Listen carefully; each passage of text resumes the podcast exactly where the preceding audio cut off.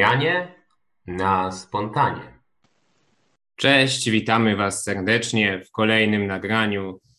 o zmianie na spontanie. Mała tylko taka informacja z mojej strony. Od dzisiaj mam zewnętrzny, porządniejszy mikrofon, więc mam nadzieję, że będzie mnie lepiej słychać. Wspominam o tym dlatego, żebyście nie mieli takiego wrażenia, że raz ten mikrofon jest lepszy, raz gorszy, tylko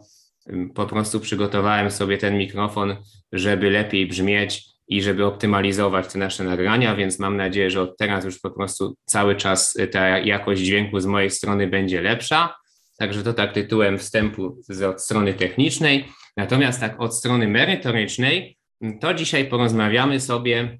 o mapach, czy też o modelach rzeczywistości. I jakby tak w największym skrócie powiedzieć, o czym ten odcinek dzisiaj będzie, no to powiedziałbym w ten sposób, że my jako ludzie musimy tworzyć pewnego rodzaju model czy też mapę rzeczywistości, którą postrzegamy w swojej głowie, po to, żeby być w stanie w takim zewnętrznym świecie lepiej nawigować, mówiąc takim cybernetycznym slangiem, czyli po prostu, żeby w tym świecie się sprawnie poruszać. Czyli bierzemy jakby tą zewnętrzną rzeczywistość i modelujemy ją na wewnętrzny nasz jakiś taki właśnie taką naszą mapę. I problem cały, który się tutaj pojawia i o którym dzisiaj będziemy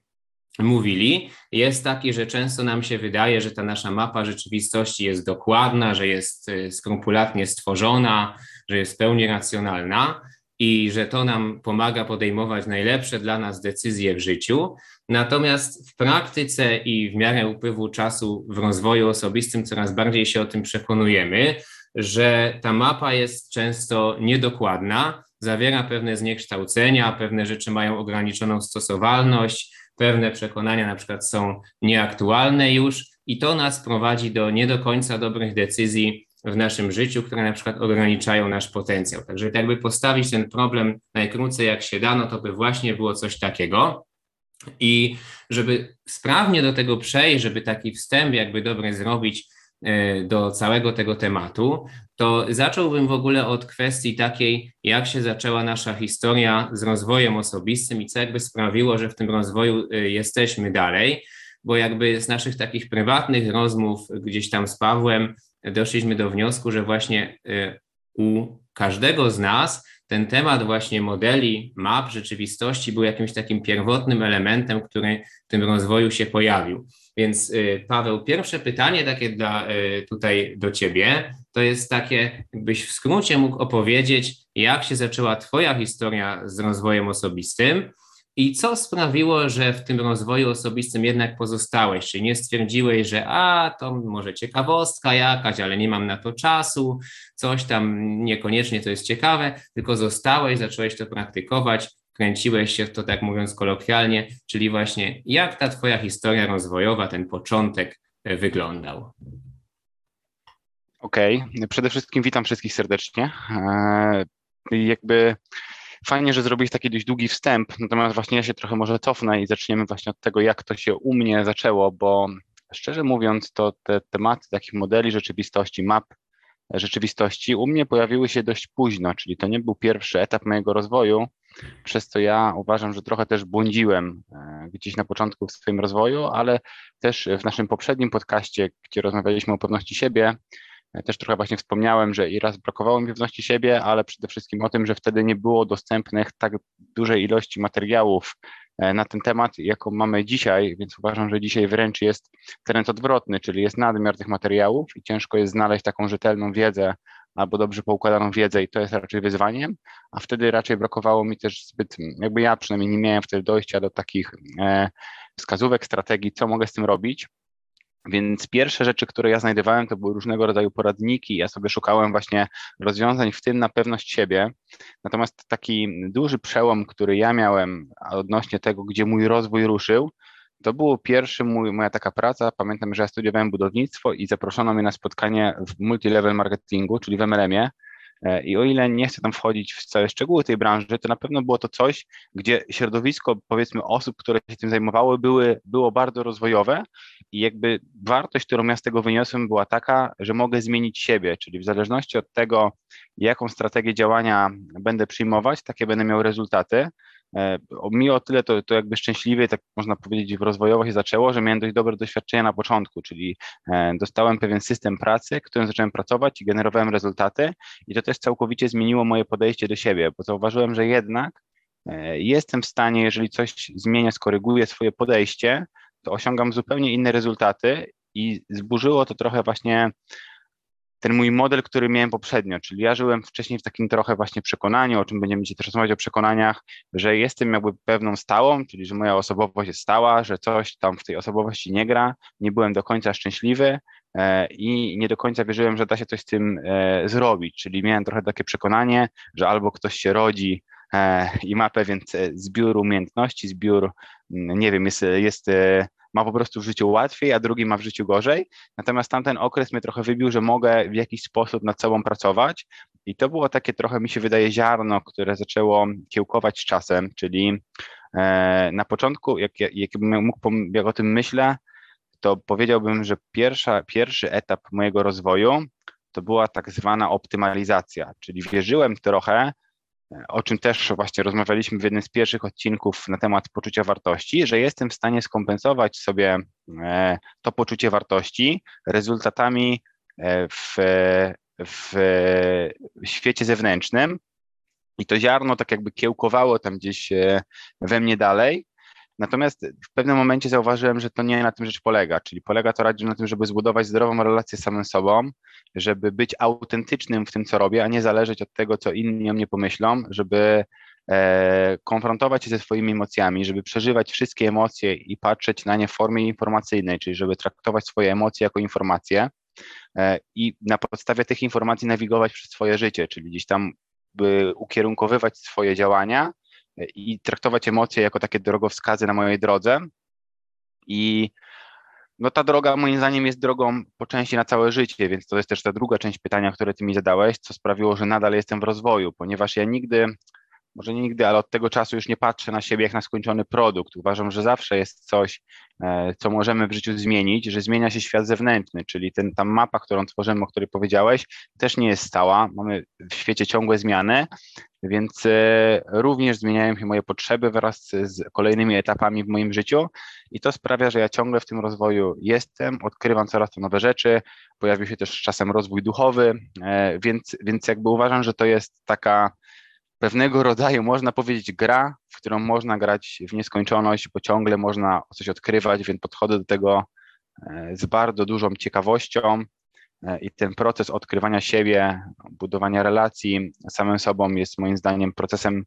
e, na całe życie, tak ja to widzę. Więc teraz, żeby już nie przedłużać, bo trochę tutaj widzę poleciałem, chciałbym zapytać Cię o to samo, bo ja szczerze mówiąc nie rozmawialiśmy o tym bezpośrednio, więc mnie również ciekawi, jak to u Ciebie wyglądało z rozwojem, kiedy to się zaczęło, jak to Cię,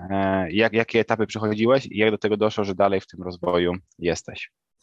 Tak, no mm, fajnie, że mówisz właśnie, że długo, ale z drugiej strony fajnie, bo, bo wiele rzeczy poruszyłeś, do których chciałbym się też odnieść. E, także faktycznie odnośnie tych naszych rozmów, takich tam wcześniejszych, ja miałem troszkę takie wrażenie, że mm, tutaj podobnie to wyglądało. Może źle gdzieś tam coś e, z, zrozumiałem, jakby z tej Twojej historii wcześniej, kiedy rozmawialiśmy sobie w kuluarach, że gdzieś tam te modele się pojawiły wcześniej. Może to trochę wynikało z tego, że u mnie tak było, że u mnie te modele rzeczywistości gdzieś tam były takim elementem pierwszym, ale najpierw chciałbym się odnieść troszkę do tego, co powiedziałeś o tym ziarnie, zanim jeszcze odpowiem na pytanie, bo y, powiedziałeś właśnie o multilevel marketingu, MLM-ie. Ja z kolei będę trochę mówił o szkoleniach z NLP. Dużo osób ma takie wrażenie, że jak słyszę na przykład te, te skróty, nawet kiedyś tak się pamiętam, że tam ludzie śmiali, że trzyliterowe skróty to już sugeruje jakieś tutaj coś szemrane, tam właśnie MLM czy NLP, czy jakieś tam inne. I teraz y, generalnie y, uważam, że istotne jest to, że y, to te, te jakby mm, społeczności, w których gdzieś tam byliśmy, to tak naprawdę to ziarno było istotne, że one tak naprawdę jako całości może nie do końca były zgodne z naszymi wartościami, które dzisiaj wyznajemy, ale dzięki temu, że zasiały właśnie to ziarno, które gdzieś tam potem mogło wzrastać, no to ten rozwój się zaczął i to było ich rolą. To było ich rolą, żeby właśnie zasiać w nas to ziarno, a że później my poszliśmy jakby swoją drogą, no to to było już naszą decyzją, ale kluczowe było to, że to ziarno ktoś mógł zasiać. Odpowiadając natomiast na pytanie, no to u mnie zaczęła się ta historia bardzo w sposób y, chyba najnudniejszy możliwy, jaki mogła. I jak słyszę czasami niektórych trenerów rozwoju, którzy tam mówią, że tam jakoś panikowali, bo ich rzuciła dziewczyna, albo ktoś zbankrutował, albo był po próbie samobójczej, to ja sobie myślę, Boże, ta moja historia jest tak nudna, że jej chyba nie powinienem opowiadać, no ale opowiem, jak już pytasz. Więc u mnie to tak wyglądało, że my po prostu ze znajomymi chodziliśmy sobie do galerii handlowej i tam był Empik, w którym można było za darmo czytać książki. Czy za darmo na zasadzie, że się tam przychodziło, można było wziąć książkę, poczytać i pójść do domu. I my głównie to robiliśmy po to, żeby poczytać książki. No znajomi tam czytali jakieś y, przygodówki, nawet szczerze mówiąc nie pamiętam co, ale że mnie takie rzeczy nigdy nie interesowały, no to ja sobie brałem jakieś właśnie takie, jak ty mówisz, poradniki, no i, na, i, pierwszą książką, która mi wpadła w ręce, to była książka Roberta Cialdiniego pod tytułem Influence. Polski tytuł to jest chyba Wywieranie wpływu, teoria i praktyka. No i ta książka mm, o tyle mnie zaintrygowała, że pokazała mi, że jakby ta charyzma, czy ten wpływ, czy ta perswazja, na tyle, na ile jesteś w stanie wpływać na innych ludzi, na ile jesteś w stanie na nich oddziaływać, to nie zależy tylko i wyłącznie od Twojego wychowania, tego jak wyglądasz, albo czy dobrze grasz w piłkę, jak ja kiedyś tam wierzyłem, tylko zależy od pewnych strategii. No i gdzieś tam od tej rzeczy właśnie potem trafiłem na to programowanie neurolingwistyczne, czyli NLP.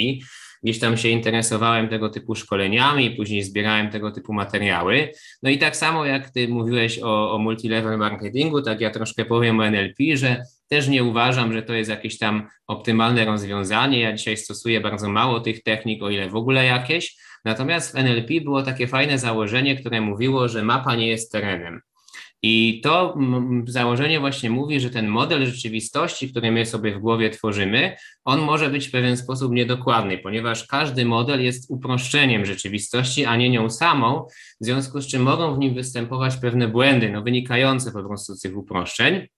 No i dlatego ja w tym rozwoju zostałem, że zauważyłem, że właśnie ta moja mapa no, nie jest zbyt dokładna i występują pewne przekonania, które o czym też pewnie sobie powiemy w dalszej części podcastu, ale występują pewne przekonania, pewne elementy tej mapy, które powodują, że ja się zachowuję w sposób nie taki, jakbym do końca chciał, czego zupełnie nie byłem wcześniej e, na początku świadomy. I to był taki mój właśnie początek, bo jakby mój problem, jaki ja wtedy miałem, to był taki, że wiele kół znajomych, e, takich powiedzmy kół socjalnych, które wtedy miałem, się rozpadło, bo gdzieś tam ktoś wyjechał, ktoś sobie znalazł dziewczynę, która tam nie pasowała do naszego wcześniejszego towarzystwa i tak dalej. Ja poszukiwałem nowych jakby ekip, nowych ludzi, ale miałem z tym problemy, bo jakby uważałem, że to jest jakiś problem poznawać nowych ludzi. I gdzieś tam okazało się właśnie, że ten problem wynikał z moich przekonań, a nie z tego, że to jakby obiektywnie rzecz ujmując jest problemem. I, i właśnie e,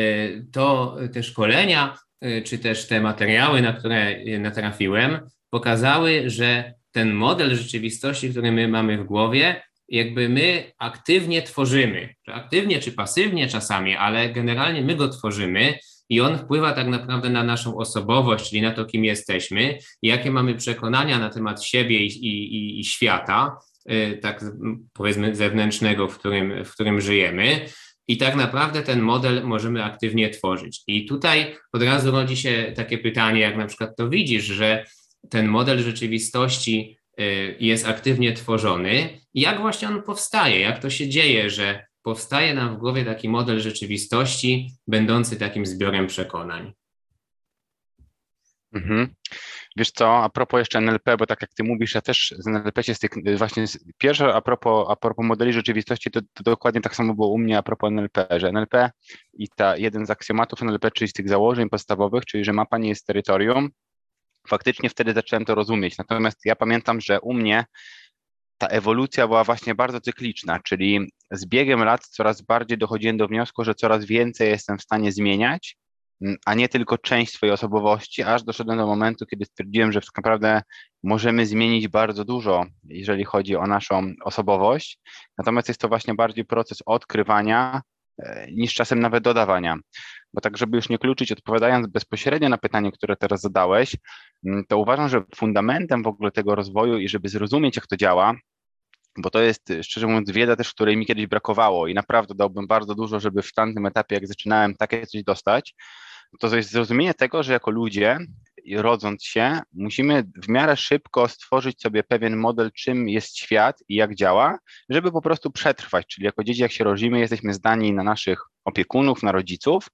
ponieważ od nich na początku zależy nasze przetrwanie. I dzieci też, e, jak ktoś nawet to kiedyś badał i zauważył, bardzo dużo potrafią e, spać. I to wynika właśnie z tego, prawdopodobnie jedną z rzeczy, która tego wynika, to jest to, że na początku nie są nie mają potworzonych różnych połączeń e, w mózgu i przyswajają bardzo dużo informacji i bardzo dużą ilość informacji, które muszą poukładać. I w momencie, e, żeby przejść przez te życie, musimy tworzyć sobie pewnego rodzaju wzorce, bo jeżeli tych wzorców nie mamy, no to nie jesteśmy w stanie po prostu efektywnie działać. Jeżeli wchodzimy gdzieś do jakiegoś nowego budynku i widzimy na przykład, że są tam drzwi, no to nie będziemy w naszym mózgu automatycznie zastanawiać się, co to za drewniany element ścienny z jakimś metalowym uchwytem, no tylko z automatu wiemy, że są to drzwi i co mniej więcej może czekać nas, jeżeli otworzymy te drzwi i przejdziemy na drugą stronę. Więc w ten sposób, powiedzmy, yy, tworzymy tą mapę, czyli model tego, jak działa świat i o co w nim chodzi, czyli można powiedzieć, że wszystkie nasze przekonania na temat rzeczywistości są, są pewnym uproszczeniem tej rzeczywistości, czyli w NLP nawet mówiło się, że E, mapa nie jest terytorium, tylko jest pewnym uproszczeniem tego terytorium. Czyli jeżeli weźmiemy mapę Warszawy, to nie jest to Warszawa, tylko uproszczenie tego, czym Warszawa jest, które pozwala się e, lepiej nam po tym poruszać. I teraz problem, który ja widziałem gdzieś tam w pracy ze sobą, czy w pracy też z innymi osobami, jak, jak z nimi rozmawiałem, to jest to, że często ta mapa jest po pierwsze albo bardzo nieaktualna, czyli może być tak, że dostaliśmy mapę jakiegoś miasta, jakbyśmy dostali mapę Warszawy, powiedzmy w okresie chwilowo powojennym, to jest to zupełnie inna mapa Warszawy mhm. niż mapa Warszawy, którą mamy obecnie. I jednym z problemów, który widziałem, to że po pierwsze model czy mapa nie jest uaktualniany, czyli że on jest mm, budowany najczęściej według wielu e, książek, które ja czytałem, e, i to duchowych, i, i właśnie o NLP, do około 4-6 roku życia, czyli rodząc się, dostajemy e, pogląd na to, czym wygląda życie, jaką rolę w tym życiu pełni mężczyzna, czyli ojciec, jaką rolę w tym życiu pełni kobieta, czyli matka, jaka jest relacja pomiędzy nimi i jaka jest relacja między resztą świata. I to jest taki nasz pierwszy, można powiedzieć, model albo benchmark tego,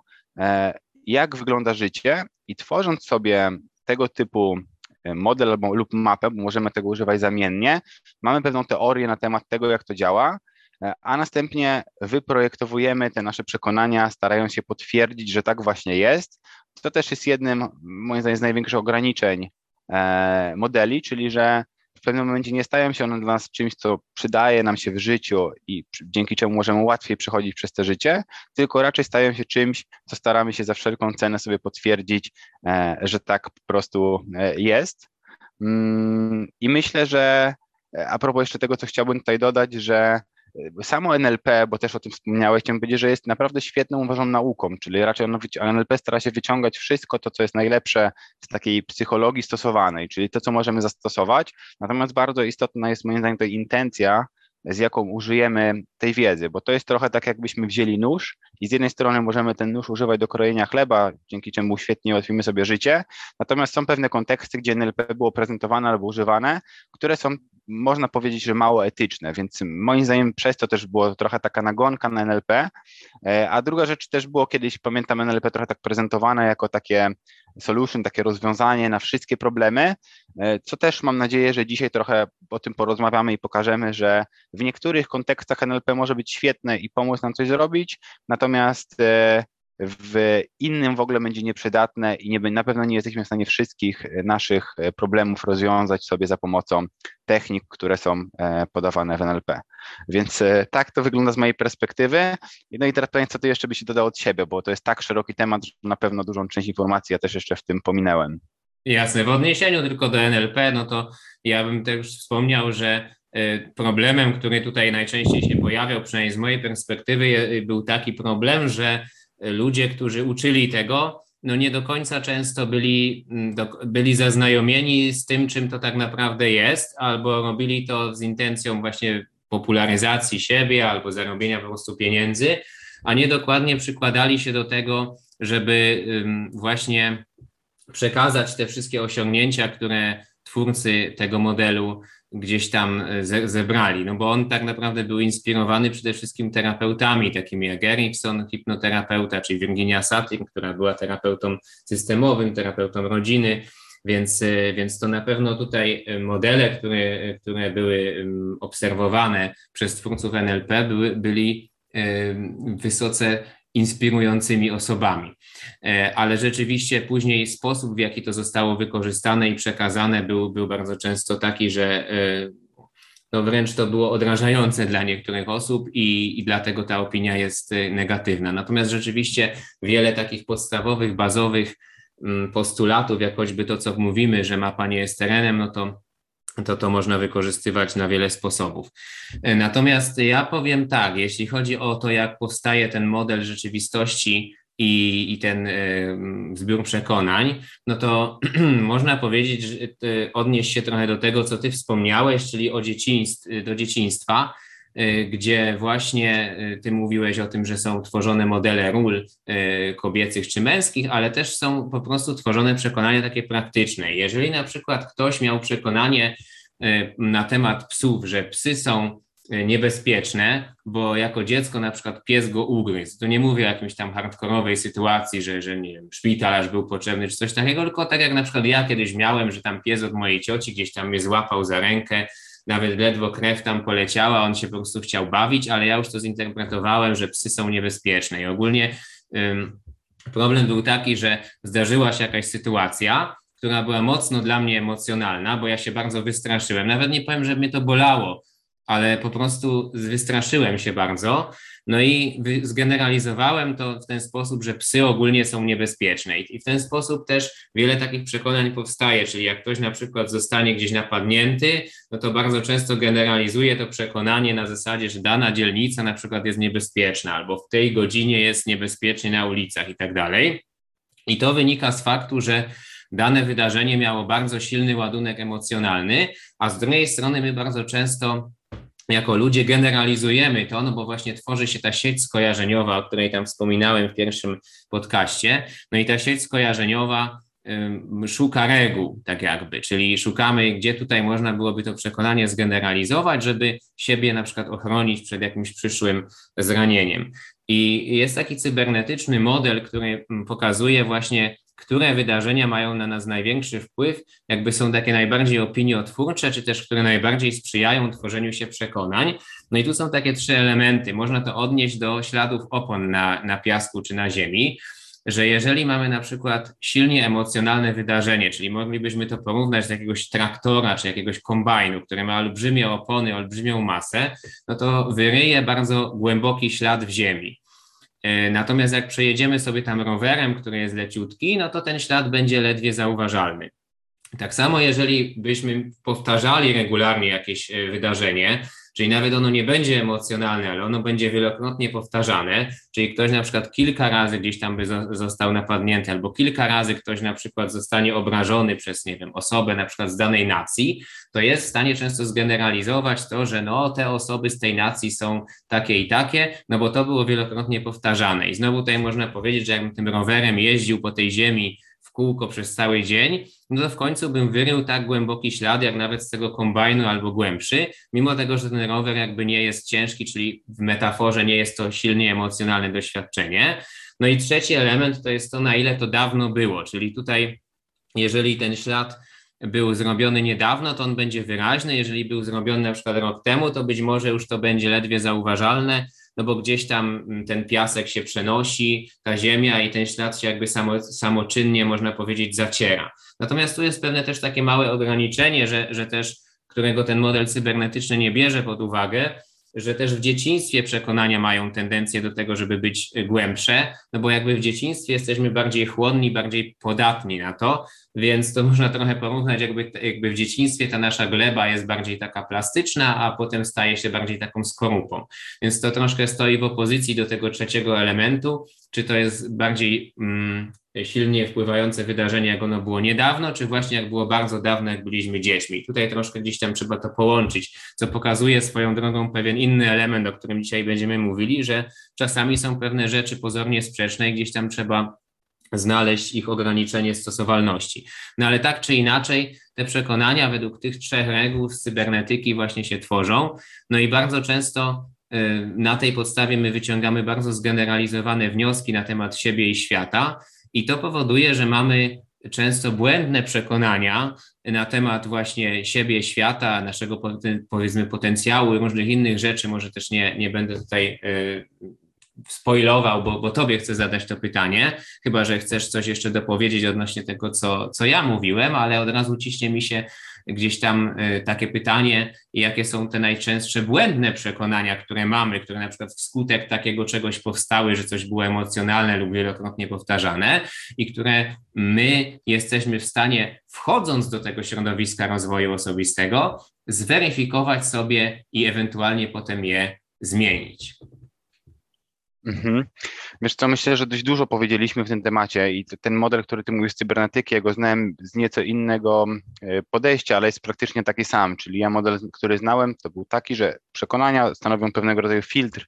który jakby jako, działa trochę jak okulary, które nakładamy na siebie i przez które filtrujemy to, jak wygląda rzeczywistość. No i właśnie ja znałem podejście, że one się tworzą przez powtarzalność przede wszystkim, ale też silne emocjonalne doświadczenie, potrafi jednorazowo zmienić e, i stworzyć pewnego rodzaju przekonanie, które zmieni sposób, w jaki my patrzymy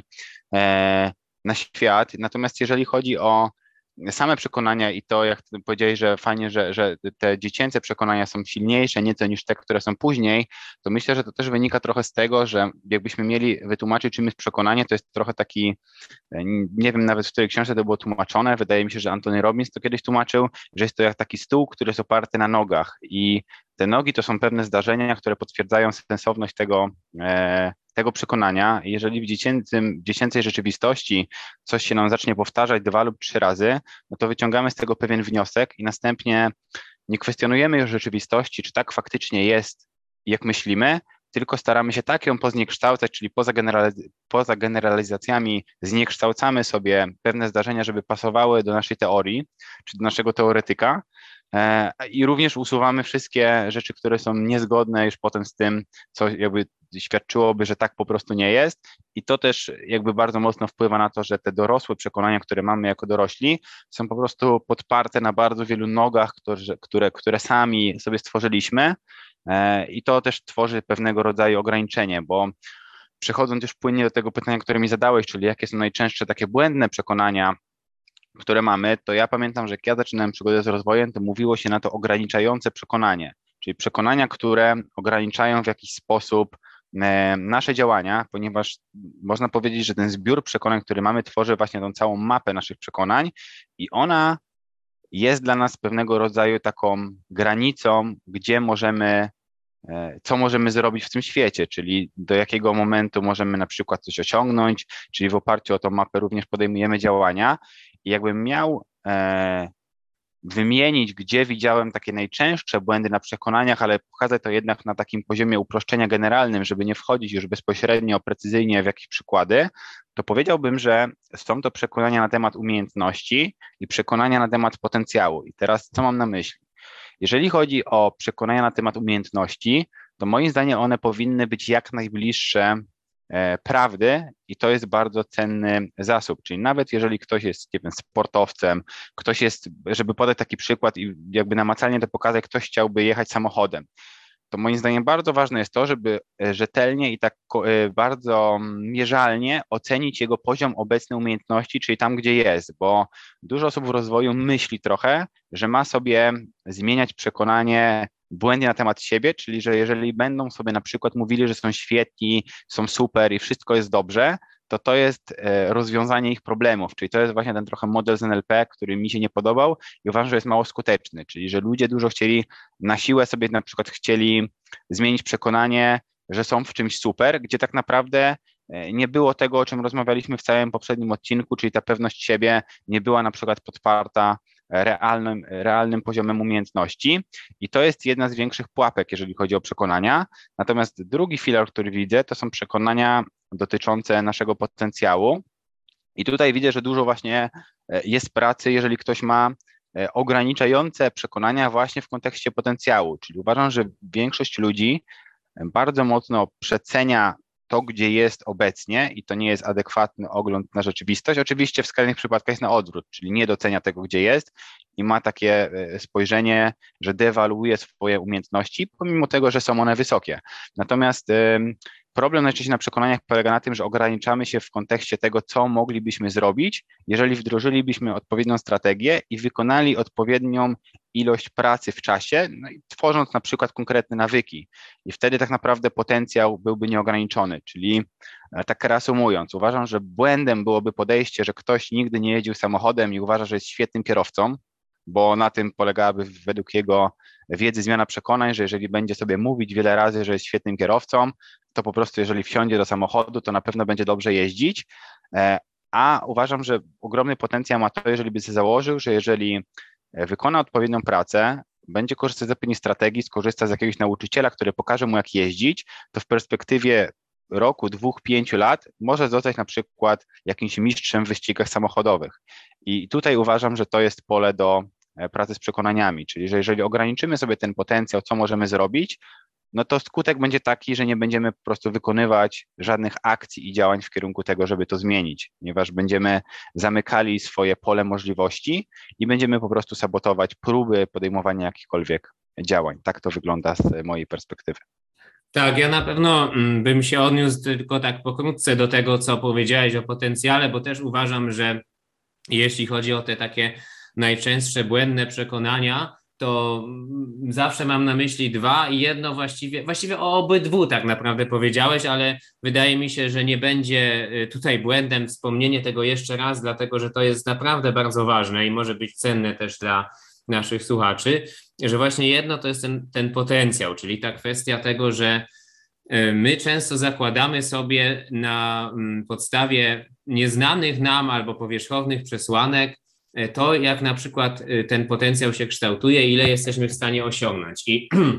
ja tutaj podam taki przykład z finansami, ale nie dlatego, żebym uważał, że całe osiągnięcia to są finanse, bo, bo raczej e, moje zdanie jest tutaj mocno odmienne. Natomiast finanse o tyle są fajne, że można pokazać liczby konkretne i to dosyć fajnie przemawia. Więc czasami na przykład mamy takie przekonanie, dajmy na to w wieku, nie wiem, 19 lat, kiedy zaczynamy taką powiedzmy karierę zawodową, bo idziemy już do pierwszej pracy albo pojawiają się studia, które są jakoś przygotowaniem do tej mm, pracy, że na przykład ile możemy zarabiać za 5 lat.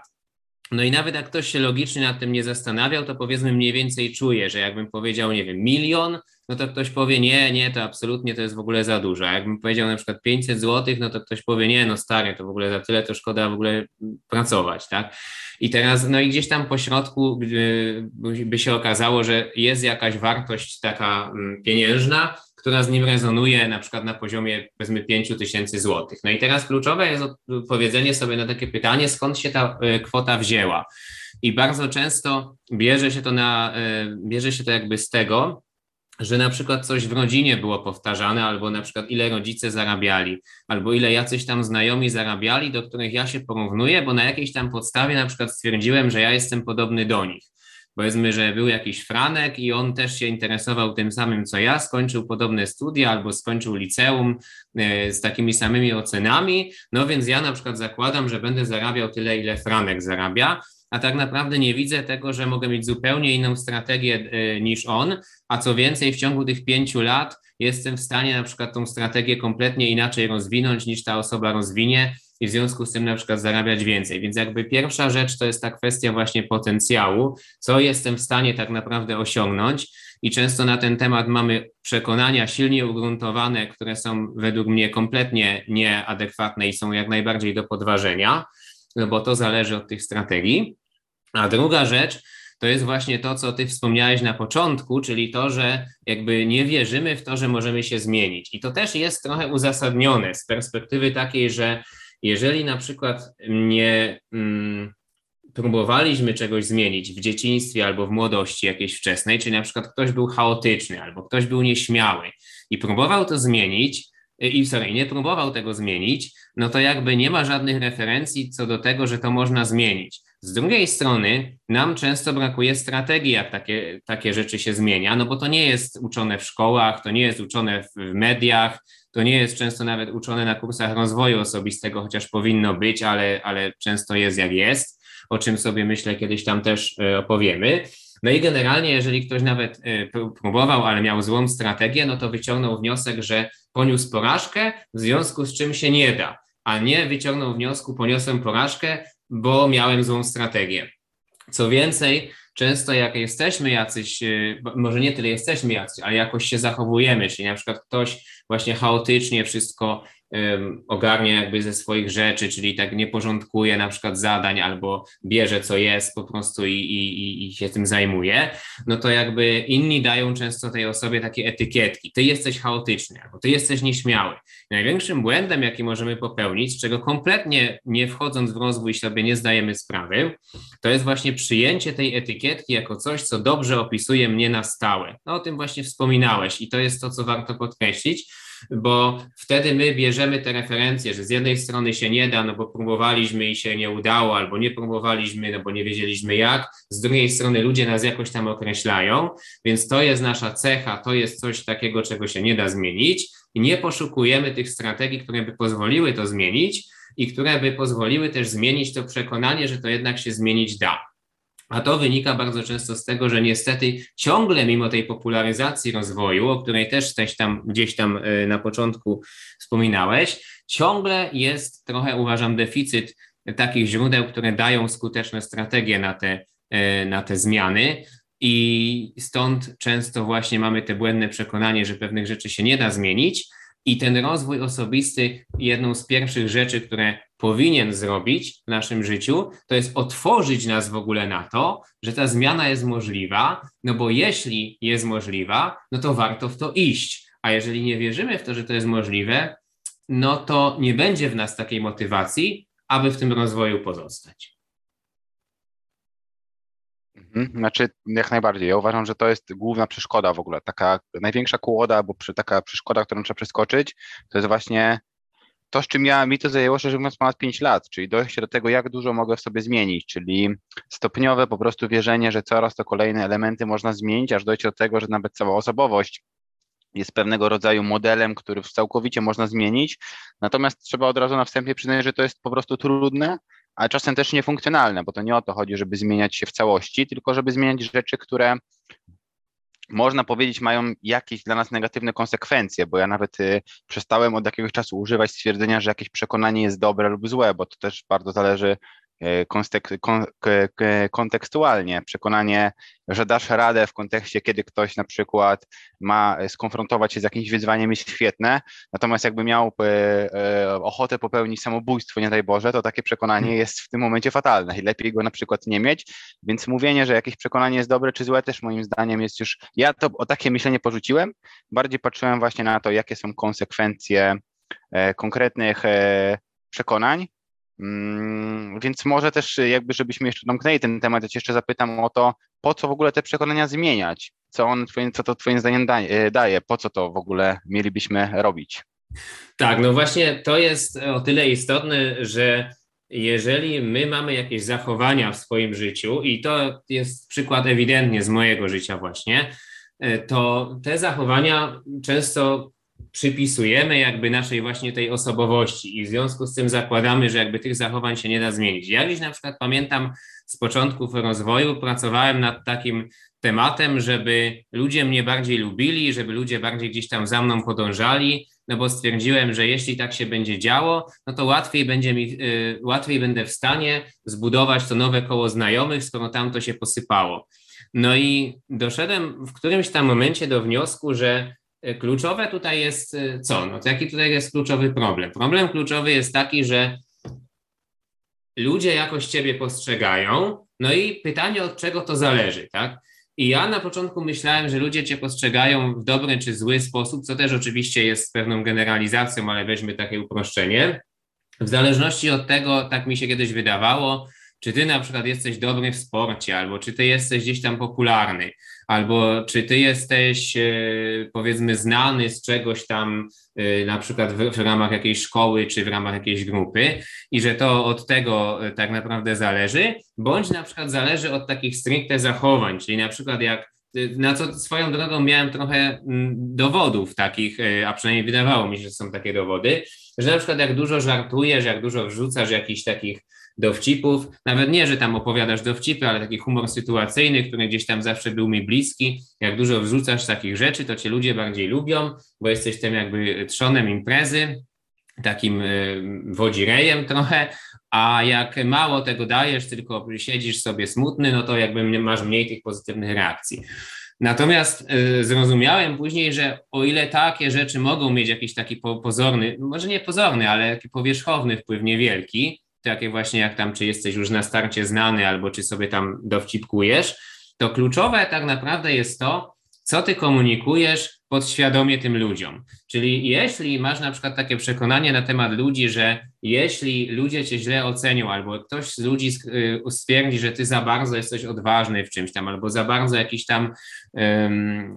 wywnętrzasz się za bardzo z czymś, albo za bardzo coś emocjonalnie powiedziałeś, i to, to, to jest złe i to powoduje, że ty jesteś do dupy, czyli jeśli na przykład, jeśli ludzie cię ocenią, bo to było takie trzonowe przekonanie, to czasami się w slangu naszym mówi korowe, core, core story, czy, czy, czy core, core feeling, jeśli już przejść do emocji za, za tym, które stoją, no to jakby to takie trzonowe przekonanie było, że y, to ma znaczenie, co ludzie o mnie pomyślą. Jeśli ludzie mnie odrzucą, to znaczy, że ja jestem zły. I to mniej więcej coś takiego u mnie funkcjonowało.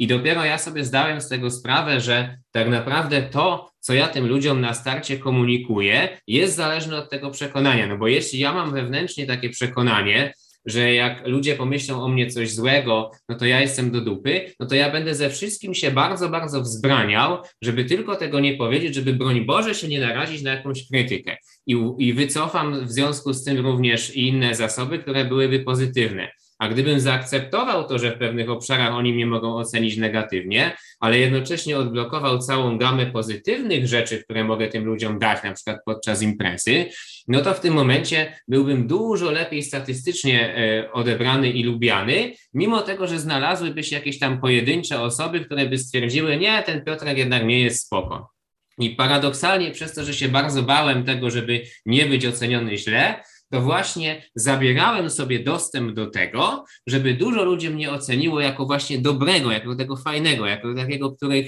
chcieliby, żeby na tej imprezie gdzieś tam był, tak nawiązując do takiego kontekstu towarzyskiego. I odpowiadając na pytanie właśnie, no to było to u mnie zorientowanie się i, i po co zmieniać te przekonania, no właśnie trzeba się zorientować, że to, jak my się zachowujemy i co komunikujemy innym ludziom i światu i tak naprawdę samemu sobie, to tak naprawdę zależne jest od tych przekonań, które gdzieś tam mamy. Czyli to jakby takie moje domyślne zachowanie w towarzystwie będzie zależne od tego, co ja myślę na temat ludzi i co ja myślę na przykład na, na temat tego, jak ważna jest jakaś tam opinia czy ocena i co się stanie w momencie, kiedy ktoś mnie oceni źle. Więc to troszkę nawiązuje też gdzieś tam do tego poczucia wartości, które było, ale te przekonania mogą iść również i e, w inne, w inne obszary. Tak ja, tak ja to widzę. Mhm, super, to jest bardzo fajny przykład. Ja w sumie dopowiem jeszcze dwie rzeczy, które mi się pojawiły w trakcie słuchania tej Twojej historii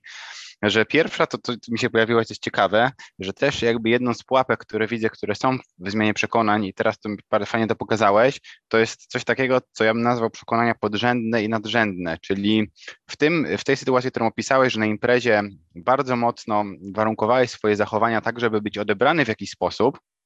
to dla mnie to był właśnie ten pierwszy mój etap rozwoju osobistego, gdzie nazwałem go optymalizacją, czyli nie chciałem być autentyczny, tylko chciałem odebrać z rzeczywistości jakieś sygnały, jakim trzeba być, żeby na przykład ludzie cię akceptowali, żeby ludzie cię lubili, żeby, e, nie wiem, co, cokolwiek, żeby zdobyć jakiś zasób, który jest zewnętrznie. E, I faktycznie można zmieniać na przykład bardzo wiele przekonań w tym kontekście, żeby się zmienić w tym kierunku, czyli żeby na przykład osiągnąć jakąś określoną kwotę pieniędzy, mieć jakiś status społeczny, mieć jakiś status materialny i tak dalej, i tak dalej, żeby w to nie wchodzić. Natomiast często pułapką może być to, że nie kwestionujemy tego przekonania nadrzędnego, którym jest po co w ogóle dążyć do akceptacji innych, a nie być autentycznym, czyli nie być tym, kim naprawdę chcemy być e, i nie, być, nie żyć w pełni w zgodzie ze sobą, tylko być na przykład e, w relacji do tego, co świat chciałby, żebyśmy byli, żeby na przykład dać nam jakiś zasób emocjonalny. Więc to jakby chciałem tylko rozwinąć, żeby pokazać, że ta praca z przekonaniami czasem y, samodzielnie może być po prostu trudna do wykonania, bo możemy zmieniać jakieś tam poboczne przekonania, natomiast jeżeli te całe, cała historia jest zbudowana na jeszcze większym przekonaniu, no to one tak naprawdę będzie e, trochę przyczyną i konsekwencją tego, że dalej coś jest w naszym życiu nie tak. A druga rzecz, którą jeszcze chciałem tutaj dodać, to jest też e, E, ja pamiętam, że jeden z pierwszych filmów, który obejrzałem na temat rozwoju, właśnie jak zaczynałem e, gdzieś tam pracę w MLM-ach, to był film Sekret, tego dostałem. I to też jest dla mnie przykład, kiedy e, ja uważam, że Sekret jest fajnym filmem, natomiast jest on tak uproszczony i przekaz, który jest tam dawany, jest tak bardzo uproszczony, że nie za dużo można z niego wyciągnąć, bo jeżeli byśmy nawet analizowali to, to co do tej pory powiedzieliśmy, to uważam, że faktycznie tak jest, czyli nasze działania wynikają bezpośrednio z naszych myśli, czyli jeżeli mam myśl, jakiś, czyli myśl, można powiedzieć, że przekonanie to jest myśl, która była powtórzona parę razy, to, tam, to te przekonanie prowadzi do tego, że czujemy się w pewien sposób, a to uczucie prowadzi do tego, że działamy w pewien sposób. Jeżeli nasze działanie będzie powtarzane wielokrotnie, no to staje się po prostu automatem, czyli jest nawykowe. No a jeżeli ten nawyk jest w jakichś różnych kontekstach życiowych wykonywany, no to można powiedzieć, że jest już to osobowość. Czyli tak jak powiedziałeś, że ktoś tam przypisze na przykład etykietę, że ty to jesteś nerwusem, bo ktoś się na przykład denerwuje w jakichś kontekstach, no i to automatycznie skraca ten cały e, proces, że e, wierzymy w jakąś wersję siebie i przez to też uważam, że e, bardzo ciężko to zmienić. Natomiast myślę, że możemy też trochę pójść głębiej w ten temat, czyli zadać sobie pytanie, co stoi w ogóle na przeszkodzie, aby zmieniać jeszcze przekonania, czyli co Twoim zdaniem jest, jest jeszcze takim wyzwaniem, e, żeby kwestionować i gdzieś tam podważać te przekonania i przechodzić przez, tą, przez ten cały proces. Tak, no nie sposób mi się nie odnieść troszkę do tego sekretu, bo też to był jeden z takich pierwszych filmów, y, pierwszych filmów, które obejrzałem, jeśli chodzi o rozwój i na początku on mnie tak bardzo zainspirował, ale to też dlatego, że ja byłem osobą, która raczej miała tendencję do czarnowictwa niż do życzeniowego myślenia i dlatego to był film, który mi trochę pomógł, no bo gdzieś tam tak trochę siłowo wyprostował to, pokierował mnie w stronę życze- myślenia takiego bardziej y, pozytywnego, gdzie czarnowictwo było moim problemem, ale jednocześnie, gdyby ten film pokazać komuś, kto już ma tendencję do życzeniowego myślenia, no to miałbym wrażenie, że ten film właśnie przez te uproszczenia, o których ty mówiłeś, by, by takiej osobie zaszkodził. I, I to jest właśnie ten problem uproszczeń. Natomiast y, co do pytania o mm, przeszkody w tych y, przekonaniach, no to uważam, że tutaj my, my byśmy musieli tak naprawdę zadać sobie takie pytanie, y, jak to przekonanie w ogóle powstało, tak? No i mówiliśmy wcześniej, jak to przekonanie powstaje. I często nie jest to element wymagany, ale jednak bardzo przydatny, żeby dojść do tego, skąd się w ogóle w naszej głowie jakieś przekonanie wzięło. No bo jak ja na przykład dojdę do tego, że załóżmy, założyłem, że mogę zarabiać tyle i tyle, bo nie wiem, porównałem się do kolegi, którego kiedyś tam znałem i dojdę jakby samodzielnie drogą jakiejś tam dedukcji, analizy do tego, że nie powinienem się do tego kolegi porównywać, bo na przykład mieliśmy takie same oceny z, nie wiem, z fizyki, ale multum strategii mieliśmy innych, no to mogę dojść do wniosku, że to przekonanie jest jakby nieadekwatne, powstało gdzieś tam w dzieciństwie, gdzie myślenie było uproszczone i warto byłoby je zmienić. Natomiast problem polega na tym, że jeśli takie przekonanie powstało w dzieciństwie w jakimś bardzo wczesnym etapie, no to my często mamy mm, tendencję do niepamiętania tego. Znaczy tendencję, no po prostu się to bierze z możliwości naszego umysłu, że jak mieliśmy coś 3 y, czy 4 lata, y, mając 3 czy 4 lata zapamiętać, coś się wydarzyło, no to już bardzo często tego nie będziemy pamiętać w szczegółach, więc nie wiemy trochę z czego się to przekonanie wzięło. I to trochę można porównać do jakby takiego alarmu, gdzie jakiś tam powiedzmy alarm się pali w jakimś domu, ale nie wiadomo, co ten alarm symbolizuje, poza tym, że symbolizuje, że trzeba uważać. No i tak jest z tymi przekonaniami, że jak nie wiemy tak naprawdę, co ten alarm symbolizuje, no to często jakby wolimy na wszelki wypadek y, postępować zgodnie z tymi, mieć to podniesione, podniesioną uwagę i, i jakiś taki stan alarmowy w swoim życiu uruchamiać bo nie wiemy, z czego to się bierze. Jakbyśmy wiedzieli, że to, a to tam alarm sygnalizuje, że pożar jest gdzieś tam, a tak naprawdę my dobrze wiemy, że tam tego pożaru nie ma, bośmy tam byli i sprawdzili, no to jakby możemy wtedy bezpiecznie ten alarm olać. Więc jedna rzecz to jest kwestia tego, że czasami jest problemem dojście do tego, skąd to przekonanie się wzięło, i tu często praca terapeutyczna po prostu będzie konieczna, zwłaszcza jeżeli to są te przekonania, o których Ty wspomniałeś, jakby na takim poziomie już wyższym, tak? Czyli takie przekonania, z jakby wyższego poziomu, które sterują tymi przekonaniami drobniejszymi, to wtedy czasami ta praca terapeutyczna będzie konieczna, no bo ona pozwala nam wyciągnąć jakby z tej podświadomości, skąd to przekonanie się wzięło. No a druga, bardziej taka prozaiczna kwestia, która stoi na przeszkodzie, no to jest taka, że jeżeli my w coś wierzymy, to często to nas blokuje, żeby pewne rzeczy robić. Czyli na przykład, jeżeli my byśmy wierzyli, że biznes jest niebezpieczny, czyli ktoś ma takie przekonanie, że biznes jako taki jest zagrożeniem jakimś i że prowadzić biznes to jest zagrożenie dla jego na przykład dobrobytu albo dla jego bezpieczeństwa w ogóle w świecie, w społeczeństwie, no to bardzo często skutkiem takiego przekonania jest co? No nie robienie biznesu. I teraz w jaki sposób taka osoba miałaby się przekonać o tym, że biznes jednak nie jest takim zagrożeniem, że oczywiście są pewne pułapki, trzeba uważać, jest tam jakieś ryzyko, ale przed wieloma rzeczami się uchronisz, przed częścią się może nie uchronisz, ale jest to kwestia statystyczna, więc może warto zaryzykować. No to może te referencje zyskać na przykład od znajomych, może je zyskać gdzieś tam z, nie wiem, z internetu, ale problem jest taki, że nigdy przekonanie z drugiej ręki nie będzie takie silne jak nasze przekonanie z pierwszej ręki na bazie tego powstające, co my przeżyliśmy. I teraz, jeżeli tak jest, no to idealnie by było, gdyby ktoś zaczął prowadzić ten biznes i w jakiś sposób zgromadził takie doświadczenia, które mówią, że ten biznes jednak nie jest aż takim zagrożeniem. Ale on nie jest w stanie zdobyć tych, tych referencji, jeśli nie zacznie biznesu. No ale nie jest w stanie zacząć biznesu, jeśli ma takie przekonanie. I teraz powstaje takie błędne koło, które często powoduje, że my nie próbujemy pewnych rzeczy, więc tkwimy cały czas w jakimś tam przekonaniu. No i rozwiązaniem tego problemu byłoby zastanowienie się nad tym, jak takie błędne koło przerwać, na przykład podejmując jakieś małe kroki, czyli na przykład za, zaczynając powiedzmy pracę jako freelancer albo zaczynając gdzieś tam w jakimś nie wiem, inkubatorze przedsiębiorczości, zgaduję już teraz, ale jakby coś, co będzie taką troszkę symulacją na przykład biznesu, która pozwoli nam nawet nie tyle, żeby zarobić pieniądze, ale zgromadzić te referencje do tego, że to przekonanie było niewłaściwe. Ja tak tym widział. Okej, okay. Bardzo ciekawe. Znaczy, ja tak jak najbardziej się, ja zgodzę się z Tobą. Jeszcze też może podam jakieś przykłady, bo uważam, że ten temat jest szczególnie taki wrażliwy, że warto podawać dużo przykładów, bo tu jest bardzo dużo takiej teorii i myślę, że te przykłady mogą być pomocne. Więc na pewno to, co ty powiedziałeś a propos biznesu, to ja może spróbuję wykorzystać ten przykład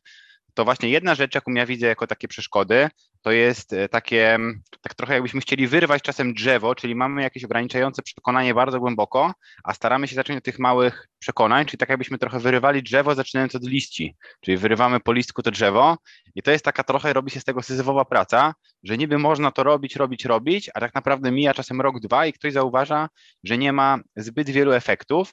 bo, bo, chociażby w przykładzie z biznesu coś takiego, co mi przyszło do głowy, to jest to, jakbyśmy na przykład uważali, że żeby być osobą wartościową, to trzeba mieć biznes. I ktoś by zmieniał wszystkie swoje ograniczające przekonania na temat tego, e, dlaczego warto mieć biznes, dlaczego, jak ten biznes zrobić, co ma zrobić, a tak naprawdę czasem na głębszym poziomie wystarczyło zdjąć przekonanie, że jesteś już wartościowy i nie musisz nic robić zewnętrznie, żeby zwiększyć sobie poczucie wartości i ktoś by doszedł po takim, e, po takim procesie do wniosku, że on w ogóle to biznesu nie chce robić, tylko jego powołanie jest zupełnie gdzie indziej, chciałby się zająć czymś innym. I to jest jedno, jeden ze schematów, który ja widzę. Drugi, który widzę, to jest właśnie brak funkcjonalnej mapy, czyli to, co ty powiedziałeś a propos zmiany, zmiany przekonania, że biznes jest trudny, ale ktoś nie ma w ogóle referencyjnych takich doświadczeń, że to może być łatwe. Więc jednym z pierwszych kroków jest właśnie moim zdaniem też znalezienie kogoś, kto już w jakiejś płaszczyźnie jest dowodem, że to faktycznie da się zrobić i po części modelowanie tej osoby albo rozmawianie z nią, jaki ma system przekonań na temat e, tego działania, bo jeżeli nie mamy funkcjonalnej mapy, to też możemy trochę moim zdaniem błądzić. Mm,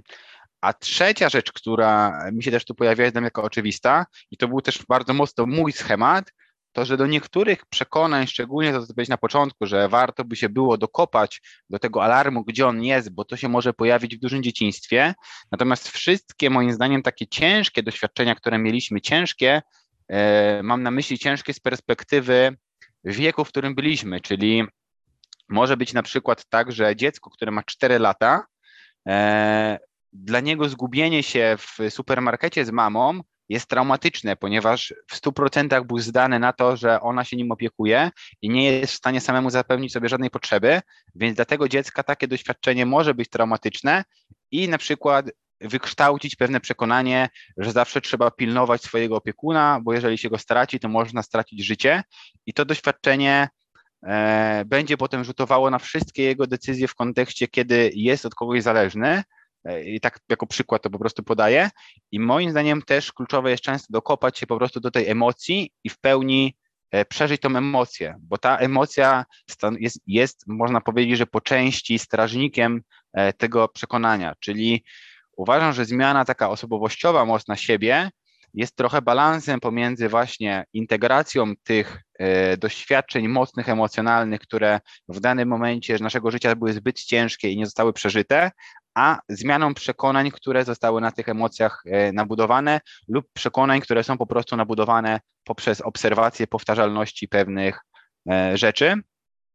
Mm, I myślę, że jakbym jeszcze taki jeden punkt, który jeszcze mam też w głowie a propos takich rzeczy, które widzę, które często są ograniczeniem, to że nasze myśli też kształtują nasze ciało, czyli jeżeli ktoś przez całe życie od dziecka przechodził z przekonaniem, że jest osobą niewartościową, to będzie to po części wpływało na, te, na to, jak się zachowuje jego ciało, czyli jakie, jaką można powiedzieć ma mowę ciała. Czyli mowę ciała moglibyśmy zdefiniować po części to, jak nasze ciało komunikuje emocje, które od, odczuwamy. I to ciało po części może być po prostu tak ponapinane, że ta osoba nie będzie w stanie nawet w, powiedzmy w jednym procesie, czy w procesie bardzo krótkim dojść do stanu, w którym czuje się pewni siebie, żeby czuje się wartościowo i po prostu trzeba zaakceptować to, że jest to pewien proces rozłożony w czasie, który robimy też małymi kroczkami, a nie jest to coś, co usiądziemy z kartką papieru, zmienimy sobie przekonanie i już wszystko jest ok. Więc y, y, tak po prostu ja to widzę. Mm, I myślę, że też możemy teraz jeszcze pójść trochę dalej, czyli zastanowić się nad tym, jak A, w ogóle. Przepraszam, Paweł, mogę, mogę tak adwocem, bo odnośnie tego drzewa, ja bym chciał jedną rzecz powiedzieć jeszcze przed pytaniem, dobra? No. No. Bo, bo, bo to mi się skojarzyło, a to jest uważam mega ważne i to jest fajna rzecz, którą ty powiedziałeś, bo, bo mówisz właśnie o tym, że y, czasami ten korzeń jest gdzieś tam taki spróchniały i to jest taka metafora, która mi bardzo pasuje, nawet taki filmik kiedyś nagrałem, tylko jeszcze go nie uploadowałem na swój kanał, że właśnie są jakieś takie kor przekonania, takie, takie jako jakby ten trzon, ten korzeń, czy tam ten pień, i tak naprawdę one determinują te wszystkie później przekonania, które są gałęźmi i tymi liśćmi później i tam mhm. owocami.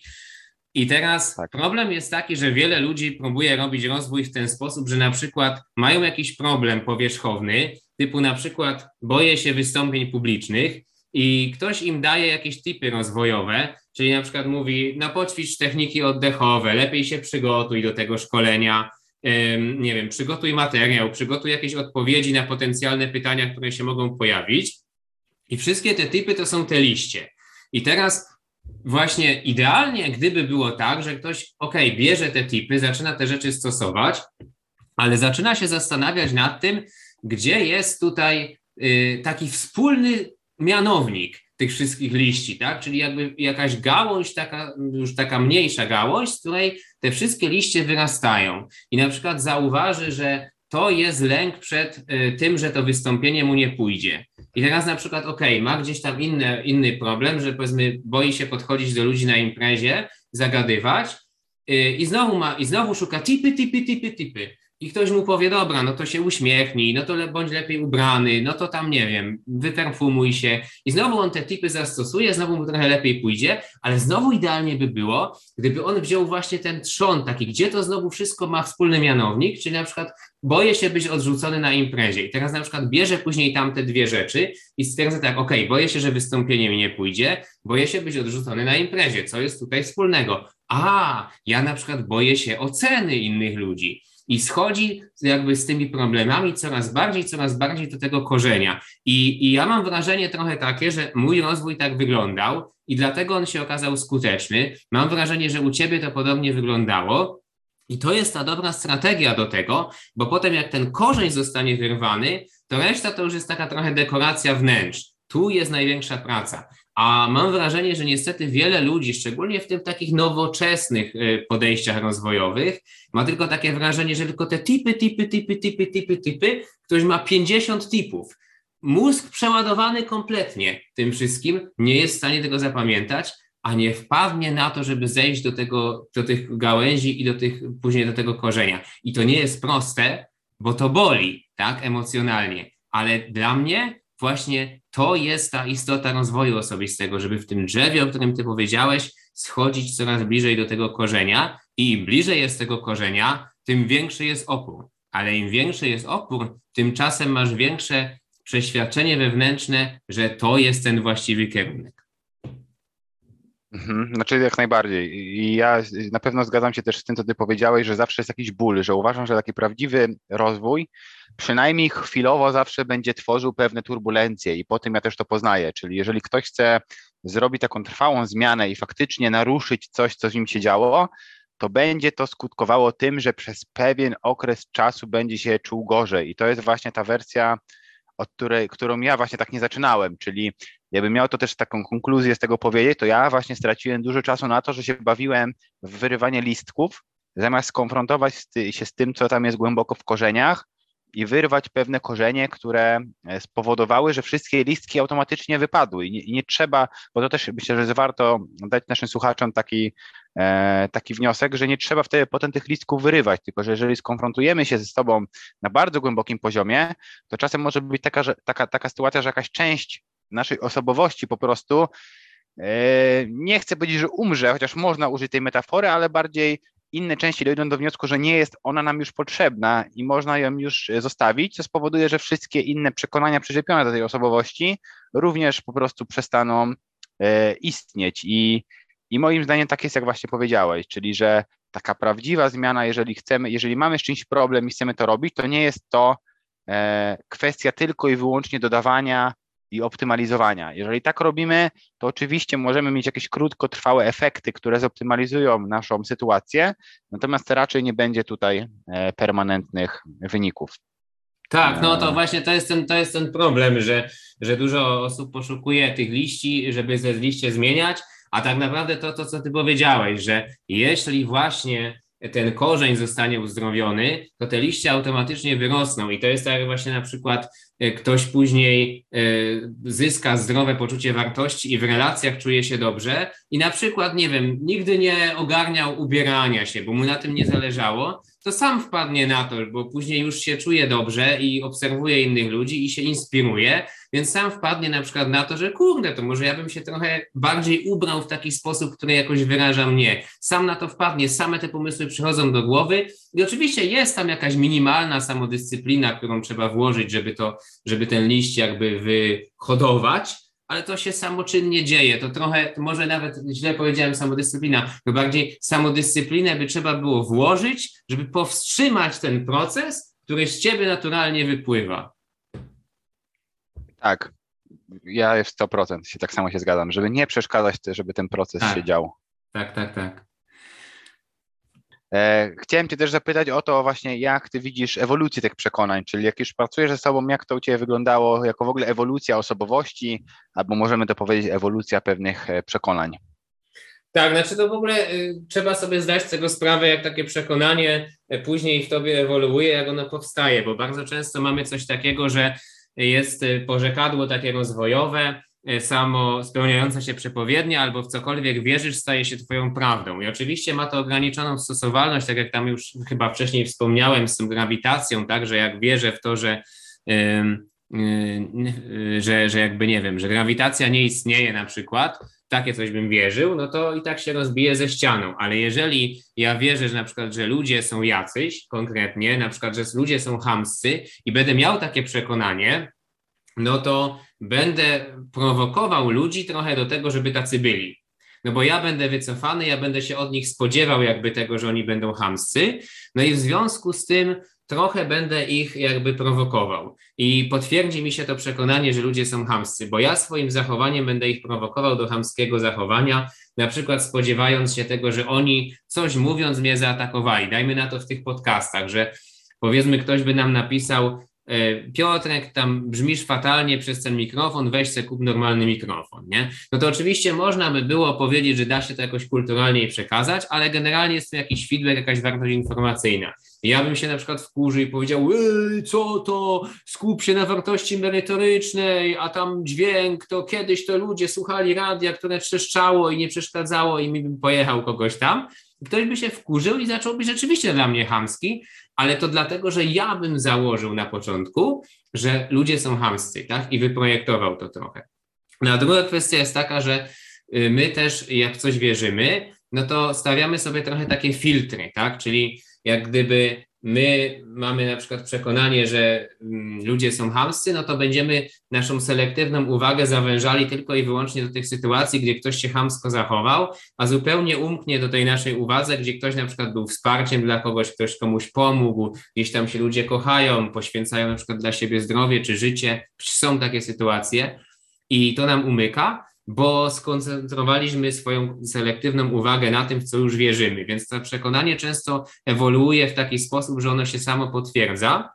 No i to, o co ty pytasz, czyli jakby jak to później się dzieje w momencie, kiedy my zaczynamy już nad tym pracować, to pierwszym elementem, jak dla mnie, może nie pierwszym, bo pierwszym to jest w ogóle identyfikacja przekonania, ale drugim potem jest to, żeby zobaczyć, jak w naszej rzeczywistości, w naszym życiu to przekonanie się kształtowało, jak ono ewoluowało. Czyli na przykład jak właśnie ktoś wierzy w to, że ludzie są hamscy, to żeby zobaczył w ogóle skąd się to wzięło, jakie było pierwotne przekonanie, pierwotne na przykład to wydarzenie, takie to core story, jak to mówimy czasem w rozwoju, e, i potem w jaki sposób samo to się potwierdzało. Ja tak to widzę. Okej, okay, fajnie.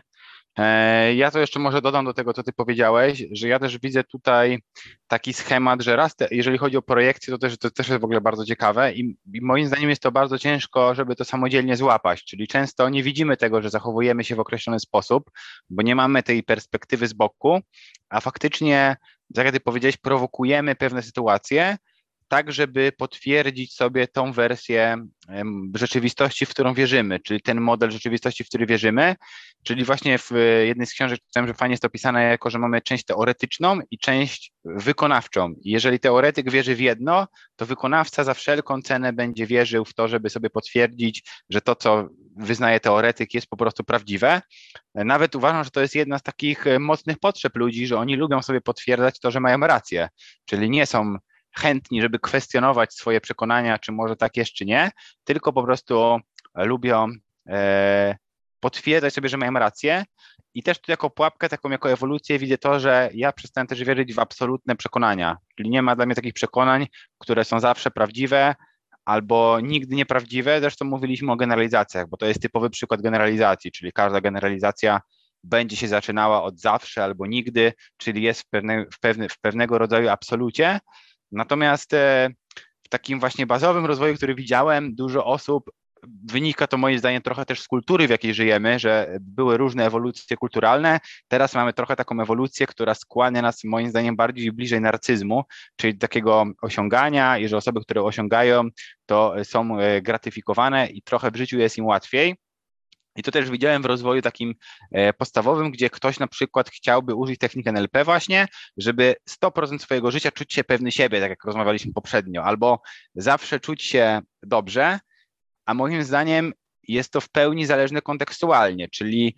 są momenty, kiedy bardzo dobrze być wrażliwym, współczującym i smutnym, bo jest tam wartość informacyjna i przeprocesować sobie te emocje. Są konteksty życia, na przykład jak teraz nagrywamy podcast, gdzie dużo bardziej sprzyja mi e, bycie pewnym siebie i bycie w takim stanie, gdzie wiem, o czym mówię, a są po prostu momenty w moim życiu, e, gdzie potrzebuję jeszcze innego stanu emocjonalnego i w każda z tych moich osobowości będzie miała nieco inne przekonania, a czasem nawet mogą te przekonania w zależności od kontekstu być nieco różne od siebie i to też myślę, że sprowadza nas potem do takiego świadomego tworzenia swojej osobowości, czyli zauważenia, że nasza osobowość nie składa się z jednej, jakby jest jednolitym tworem, tylko składa się z różnych części tej osobowości. Można powiedzieć, że to jest pewnego rodzaju plemię albo zespół, e, który jest tam gdzieś wewnątrz w naszej głowie. I jeżeli ten zespół dobrze współpracuje, to w różnych kontekstach naszego życia może osiągać różne cele. E, aczkolwiek nie chcę też wchodzić bardzo głęboko w ten proces, bardziej użyłem tego tylko i wyłącznie, żeby wyrazić swoją myśl, bo myślę, że kiedyś moglibyśmy o tym temacie porozmawiać w osobnym odcinku, bo to jest też bardzo taki, e, myślę, że głęboki e, temat. I na koniec jeszcze, bo tak widzę, że czasowo mówię, no tak się spodziewałem, że temat jest na tyle ciekawy i na tyle możemy go rozwijać, że raczej ten odcinek będzie nieco dłuższy. Natomiast chciałem Cię zapytać, czy może tak dla naszych odbiorców damy jakieś takie wskazówki, albo co możemy robić, czy w jaki sposób możemy pracować z tymi przekonaniami, czy możemy to robić za pomocą technik, czy co Twoim zdaniem może zrobić taki słuchacz, żeby, żeby zmienić sobie, jakie, jakie byś dał rady dla takiej osoby? Jasne, ja y, dałbym rady, które bazują na moich porażkach, że tak powiem, bo ja próbowałem często zmieniać przekonanie takimi właśnie technikami rodem y, z NLP, które e, na przykład polegały na tym, nie będę tutaj tego jakoś specjalnie rozwijał, ale tak mniej więcej w uproszczeniu, że tam sobie wyobrażasz, że jesteś w kinie i obrażasz, i oglądasz jakiś tam e, obraz, jakiś film ze sobą w roli głównej, jakby potem wchodzisz do kabiny tego operatora i jesteś w stanie podmienić ten film i tak dalej, i tworzysz jakby w głowie pewne projekcje. I generalnie to nawet nie jest tak, że to nie działa zupełnie, bo w jakimś tam stopniu takie rzeczy mogą działać, natomiast mają znowu to, co często mówię, ograniczoną stosowalność. Czyli chodzi o to, że pierwsza rzecz, którą uważam, i to jest ta rada dla, dla naszych słuchaczy, którą moglibyście zrobić, jeżeli identyfikujecie jakieś przekonanie, no to y, żeby to przekonanie maksymalnie sprecyzować, czyli jeżeli na przykład macie takie przekonanie typu, że nocne kluby są niebezpieczne, i powiedzmy, to was blokuje do tego, żeby chodzić na imprezy w klubach i tam się bawić. Załóżmy, że nie wiem, jesteście dziewczynami i chcecie się bawić w nocnym klubie, fajnie sobie potańczyć i tak dalej, ale się boicie, bo, bo nocne kluby są niebezpieczne. No to pierwsza rzecz to by była taka, żebyście za, zadać sobie pytanie, jakie konkretnie kluby, czyli czy to na pewno dotyczy wszystkich klubów, czy to dotyczy jakichś konkretnych, czyli żeby maksymalnie to sprecyzować. Czy one zawsze są niebezpieczne? w jakich godzinach są niebezpieczne, albo co to znaczy w ogóle niebezpieczne, czyli co się może stać, tak? I, i jakby dopiero w, w ten sposób sprecyzować to przekonanie do na przykład takiego poziomu, że klub, nie wiem, XYZ y, jest niebezpieczny w, w soboty, bo często tam pojawiają się, nie wiem, nietrzeźwi faceci, którzy, którzy, nie wiem,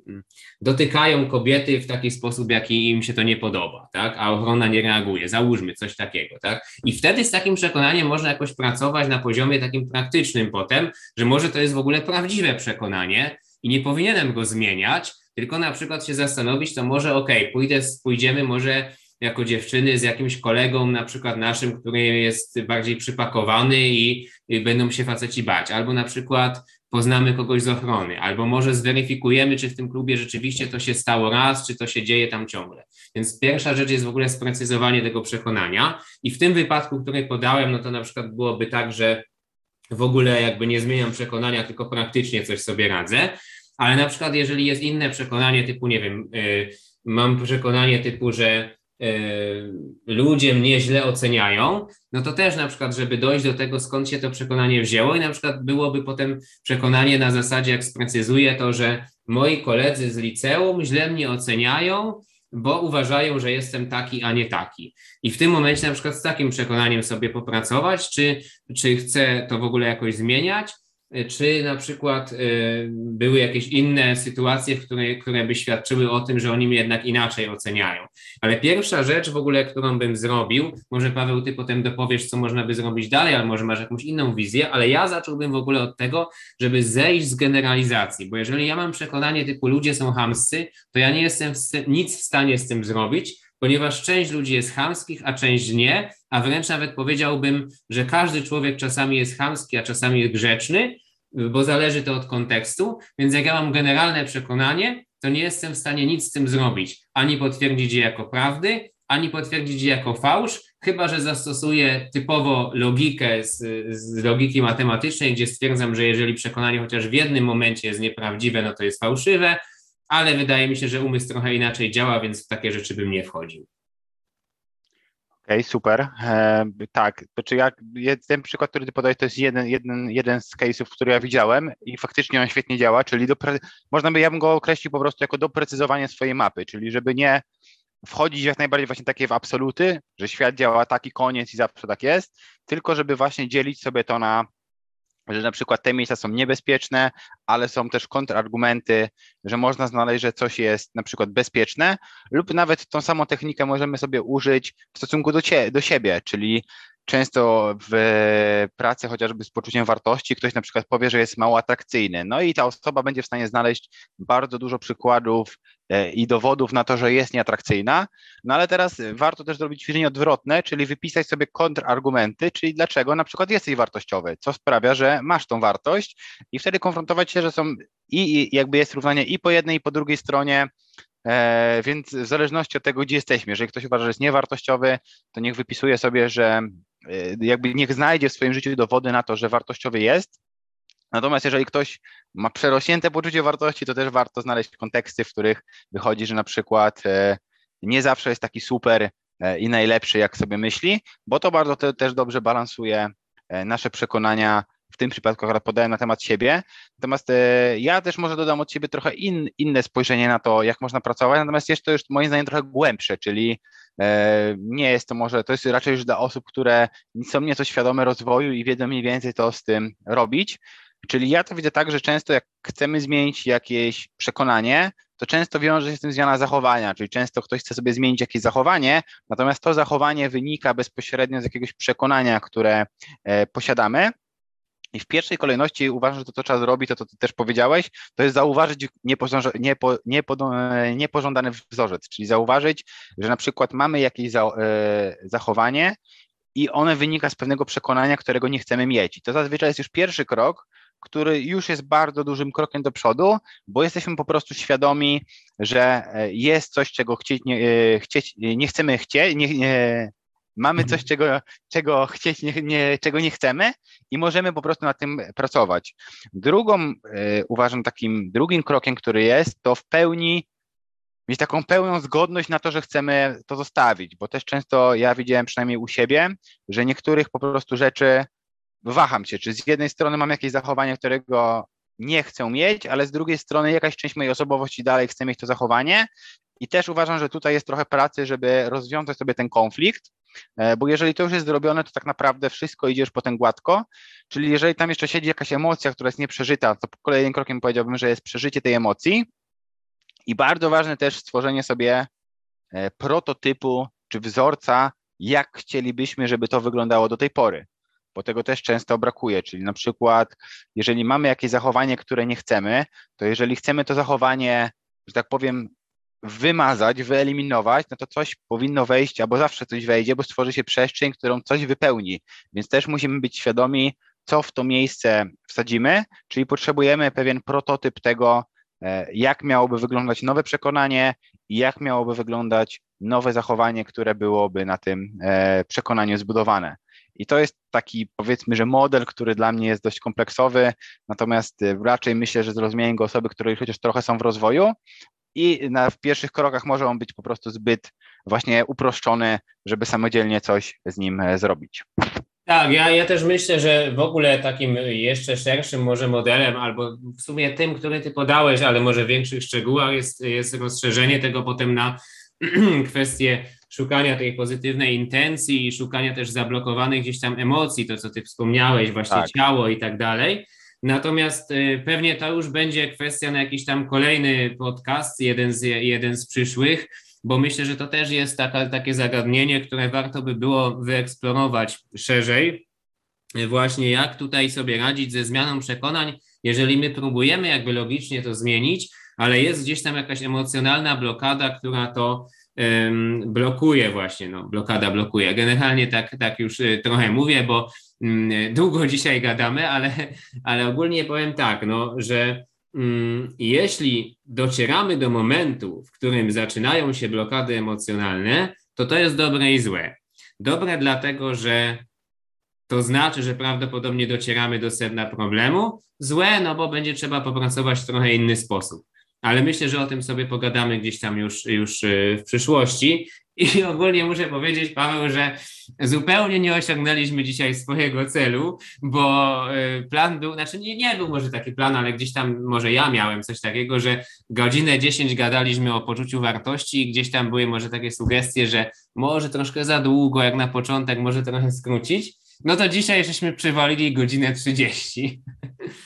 E, tak, ale to myślę, że wyjątkowo był taki temat, że ja też sam na początku to wspomniałem, że mi go tego brakowało bardzo na początku mojej drogi rozwojowej i on by naprawdę dużo uporządkował mojego myślenia i bardzo dużo by mi dało, więc myślę, że fajnie, że jednak e, tak w miarę wyczerpaliśmy ten temat, chociaż widzisz, tak jak widzimy, niektóre rzeczy, no potrzebujemy jeszcze całego kolejnego odcinka, żeby niektóre rzeczy omówić, więc e, jakieś tam dzisiaj tipy większe postaraliśmy się dać Wam, żebyście mieli coś, z czym możecie popracować. Natomiast przede wszystkim mam nadzieję, że to była jakaś taka wartość i, i, i chociażby, że zostało to uproszczone nie za mocno, chociażby do takiego poziomu, gdzie faktycznie e, każdy z naszych słuchaczy będzie, będzie mógł e, coś z tego wziąć dla siebie i jakoś to wykorzystać. E, ja jeszcze tak korzystając z chwili chciałbym właśnie tak jak Piotrek mówił w poprzednim podcaście, zachęcić wszystkie osoby, które nas słuchają do tego, żeby przesyłały nam swój feedback, jeżeli macie jakieś wskazówki, co moglibyśmy poprawić, jeszcze jakieś